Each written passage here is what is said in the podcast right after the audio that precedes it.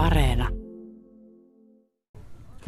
Jyväskylän tuoreen harrastuskoordinaattori Elisa Pursiaisen kanssa sovittiin treffit tänne Tuomiojärven rantaan ja aurinkoinen päivä ainakin silloin, kun tätä haastattelua tehdään ja se on mukavasti tuonut ihmisiä tuohon beach kentille ja vähän vielä tuonne ottamaan aurinkoakin. Jyväskylä kokeilee ja pilotoi tänä vuonna tällaista harrastuskoordinaattoritoimintaa. Mitä se Elisa ihan käytännössä tarkoittaa? Yksi iso osa tätä toimintaa tänä vuonna on tämä vähävaraisten perheiden lasten ja nuorten liikuntaharrastamisen tukeminen. Liikuntapalvelut on saanut opetus- ja kulttuuriministeriöltä siitä erityisavustusta ja tämä harrastuskoordinaattorin toimenkuvan kuuluu sitten tämän tukihankkeen koordinointi, eli näiden tukihakemusten vastaanottaminen, käsittely, tuen myöntäminen ja sitten yhteydenpito seuroihin. Että tämä on yksi iso osa tätä vuotta. Ja sitten sen lisäksi on niin laajemmin harrastustoiminnan kehittäminen.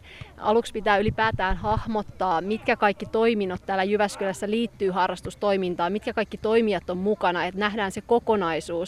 Ja sitten muodostetaan siitä tämmöinen harrastusverkosto.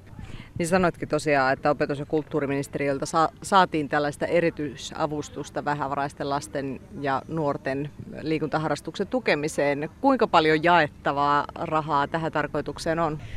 Jyväskylän kaupunki sai 31 000 euroa tähän tarkoitukseen ja tällä hetkellä tämä koko määräraha itse asiassa on jo jaettu. Me ollaan 77 harrastajaa saatu tällä rahalla tuettua, mutta että meillä on sellainen hieno tilanne, että Finlandia maratonin järjestäjät on luvanneet meille osan Finlandia kävelyn tuotoista, eli syyskuun lopulla on sitten mahdollisesti lisää määrärahaa jaettavissa harrastajille. Minkälaisiin asioihin ihan käytännössä? Menikö se ihan, ihan seuramaksuihin, harrastusmaksuihin se raha vai mihinkä sitä annettiin? Joo, kyllä juurikin näin. Eli perheet on tehneet hakemuksen, jossa he ilmoittavat sen, että mikä tämä niin seuran kausimaksu tai kuukausimaksun suuruus on, ja sitten ollaan myönnetty tukea, ja se tuki on suoraan maksettu näiden niin seurojen tilille, eli perheen ei ole tarvinnut sitten maksaa sitä harrastusmaksua seuralle, vaan Jyväskylän liikuntapalvelut on maksanut niin perheen puolesta sen kuukausi- tai kausimaksun. Kuinka iso tarve tämmöiselle taloudelliselle tuelle lasten liikuntaharrastuksissa on? Jouduttiinko monelle jo sanomaan, että valitettavasti esimerkiksi nyt tällä hetkellä kaikki rahat on jo jaettu? Kyllä meillä on tälläkin hetkellä hakemuksia jonossa odottamassa sitä, että tulisi lisää määrärahaa. Ja sen lisäksi tota, tämä nykyinen hanke on kohdennettu 7-15-vuotiaille niin sitten olisi kyllä tarvetta myös semmoiselle harrastustuelle, jota voisi myöntää vielä vanhemmillekin. Että hakemuksia on tullut 16-17-vuotiailta, mutta ei valitettavasti voida tämän hankkeen ehtojen takia heille sitä tukea nyt myöntää. Kuinka pahasti Jyväskylän seudulla esimerkiksi, niin ihmisillä harrastukset tyssää siihen rahakysymykseen?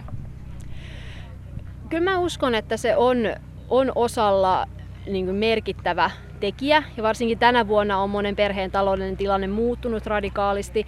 Ja sitten tietysti niin kuin ehkä kaikista surullista on se, että, että ei edes päästä aloittamaan harrastusta. Että se on ikävää, että jos harrastus loppuu siinä vaiheessa, kun aletaan kilpailla ja maksut nousee, mutta se, että jos ei ylipäätään päästä edes harrastusta aloittamaan missään vaiheessa, niin se on niin kuin ikävää. Eikä oikeastaan ole tällä hetkellä vielä lukuja, että kuinka montaa perhettä, kuinka montaa lasta ja nuorta se niin kuin koskettaa tosiasiassa että on vain semmoisia arvioita, että monia.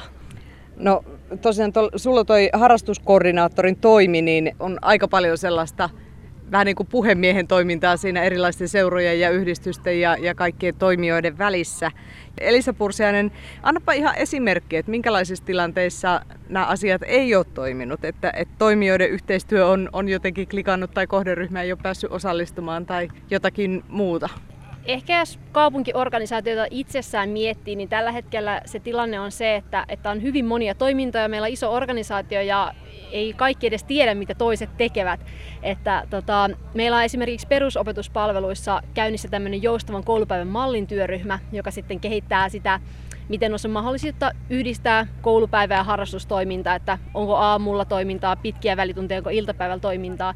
Niin esimerkiksi tämä niin työryhmän toiminta ei välttämättä ole kauhean laajasti tiedossa kaupunkiorganisaatiossa ja sen takia ei välttämättä päästä sitten niin hyödyntämään ehkä niitä tuloksiakaan niin parhaalla mahdollisella tavalla vielä.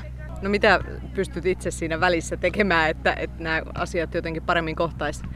Mun tehtävä on nimenomaan niin koota nämä kaikki toiminnot tehdä niistä semmoinen selkeä esitystapa, että mitä kaikkia on käynnissä ja sitten vain niin kuin tuutata sitä eteenpäin jokaiselle mahdolliselle taholle, jokaiseen yksikköön, että hei tämmöistä on menossa ja teidän niin kuin palikkanne on tässä kohtaa tätä kokonaisuutta, huomaatteko mitä kaikkea muuta on, että se niin kuin tiedolla johtaminen, tiedon välittäminen. Elisa Pursianen, harrastuskoordinaattori tosiaan valittiin maaliskuussa tai maaliskuussa olet aloittanut omassa hommassasi ja Jyväskylässä sitä nyt eh, pilotoidaan vuoden verran ensimmäiseksi. Onko sulla Suomessa lainkaan kollegoja? On kyllä itse asiassa, että Kirkkonummella on ainakin harrastuskoordinaattori nimikkeellä ja sitten Lappeenrannassa. Tuossa pari vuotta sitten tehtiin tämmöinen niin harrastustakuuselvitys. Et selvitettiin, että monessako kunnassa on tämmöinen nimetty harrastustoiminnan koordinaattori, niin olisikohan siinä vaiheessa ollut kuusi kuntaa, joilla on, on tämmöinen yksi poikkihallinnollinen henkilö nimetty, että aika niin kuin harvassa vielä toistaiseksi. Viereiselle beachikentälle tuli taas elämää, siellä lähtee pallo ilmaa ihan hetken kuluttua.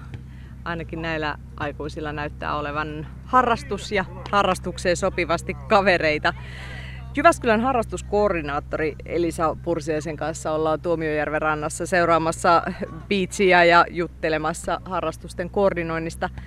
Se oli vuosi 2017, kun Suomessa hallituksen johdolla erityisesti mietittiin sitä, että miten nuorten syrjäytymistä voisi ehkäistä. Ja silloin kehitettiin tämmöinen juttu kuin harrastustakuu. Mitä se sisältää? Harrastustakuuhan siis on ytimekkäästi se, että jokaisella lapsella ja nuorella on mahdollisuus yhteen mielekkääseen harrastukseen. Ja tätä sitten halutaan erilaisilla toimenpiteillä tukea. Ja nyt uusimpana valtion tasolla on tämmöinen Suomen malli toimenpidekokonaisuus, jota opetus- ja kulttuuriministeriö koordinoi. Ja siihen on tulossa tänä syksynä jakoon sitten valtion avustusta kunnille. Aika moni perhe miettii just tähän aikaan vuodesta sitä, että jokohan meidän lapsella pitäisi olla joku harrastus, mistä se löytyisi se mieluisa, näitä, näitä pyöritellään. Aloitetaan nyt siitä, että milloin sä ajattelisit itse harrastuskoordinaattorina, että olisi hyvä aika ryhtyä tunnustelemaan, että mikä voisi olla lapselle se oma oikea harrastus? Mihin tahansa aikaan vuodesta. Että sitä seurojenkin kanssa juteltiin, että pitäisi päästä siitä ajatuksesta ehkä irti, että tiettyyn aikaan vuodesta vain voi aloittaa harrastuksen. Totta kai on seuroja, joilla, joilla se niin kuin, joukkueessa on vaikka karsintaa, ne on tiettyyn aikaan vuodesta, että se täytyy huomioida. Mutta vaikka meillä on hiihtoseuroja, jotka niin sitten toivoo, että korostetaan, että heillä on toimintaa myös kesäaikaan, että ei tarvitse odottaa siihen, että tulee ensilumi maahan, että ennen kuin voi ottaa hiihtoseuraa yhteyttä. No minkä ikäiselle lapselle se harrastuksen etsintä kannattaisi aloittaa? Mä itse näkisin sen, että ihan kaiken ikäisten on hyvä harrastaa. Ehkä siinä vaiheessa, kun lapselle myös herää se oma mielenkiinto siihen, että, että voisi olla kiva kokeilla, kun kaverikin kokeilee tuommoista. Ja tärkeää olisi ehkä huomioida se, että, että se ei tarkoita vain sitä, että etsitään joku paikka jostain yhdistyksestä, vaan ymmärtää, että mitä niin kuin lapsi tekee siellä kotona. Vaikka itse lasken sen, kun on sisarusten ja serkkujen kanssa tehnyt omia elokuvia, niin se oli meidän harrastuksemme. Ja eihän tällaisessa tarvi olla mitään niin kuin alaikärajaa. Et kunhan on semmoista mielekästä tekemistä, joka niin kuin tuo siihen sisältöä omaan arkeen. Mutta aika paljon painotetaan kuitenkin sitä myös sitä harrastuksen yhteisöllisyyttä, että yksin vaikka legojen rakentelu niin ei ole semmoinen, mitä laskettaisiin harrastukseksi. No ehkä tässäkin on tärkeää nämä yksilöt, että ihmiset kaipaa erilaista yhteisöä ympärilleen.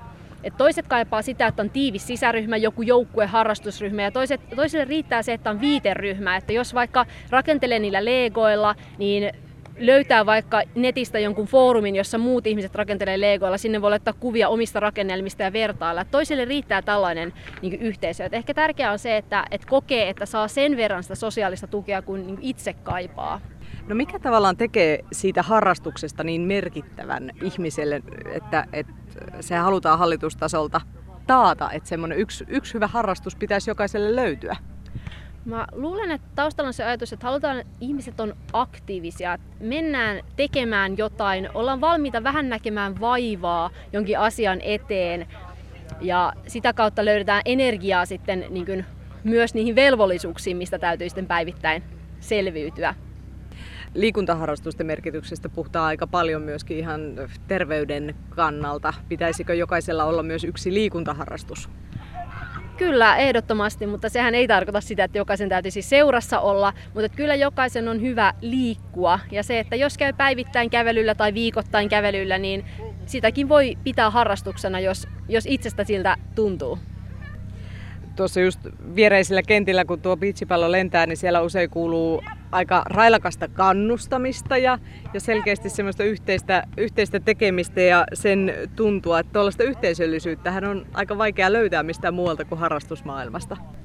No se on kyllä totta, että tai löytää sitä muualtakin, mutta harrastuksessa on se hieno puoli, että siellä niin kokoontuu valmiiksi jo ihmiset, jotka on samasta asiasta kiinnostuneita, että on helppo löytää sitten yhteinen puheenaihe, mistä aloittaa ja tekemisen kauttaan saattaa olla monesti helpompi tutustua ihmisiin. Kyllähän moni aikuinenkin miettii, että, että jotakin pitäisi aloittaa, mutta kun ei oikein, ei oikein keksiä tiedä, että mille ryhtyisi, mistä mä tykkäisin ja mistä innostuisin, niin onko harrastuskoordinaattorilla vinkkejä sen suhteen? Kannattaa lähteä kokeilemaan. Se uuden aloittaminen tuntuu aina epämukavalta. Ihmiset haluaisi tehdä semmoista, missä ne on hyviä. On vähän epävarmaa, että osaanko mä, mitä ne muut ajattelee minusta, kun menen sinne. Mutta et niin se, että lähtee vaan kokeilemaan rohkeasti, että oli sitten vaikka niin kuinka vanha, niin voi silti lähteä kokeilemaan uusia asioita, vaikka ei olisi taustaa.